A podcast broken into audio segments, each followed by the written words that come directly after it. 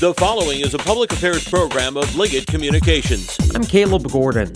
St. Clair County Commissioners asking for the public's patience as they work on a permanent solution to the foul odor coming from the Smiths Creek landfill.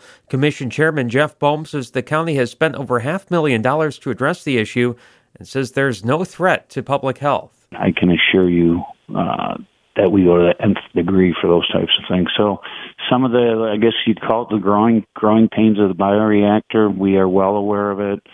We have had all hands on deck out there, and just sometimes it takes a little bit of time to get these issues uh, under control. But we've um, we've actually even went to the point where we gave our county administrator emergency management, if you want to say override per se. Mm-hmm. So we didn't want to have to wait for a month if there's something that is necessary buy it.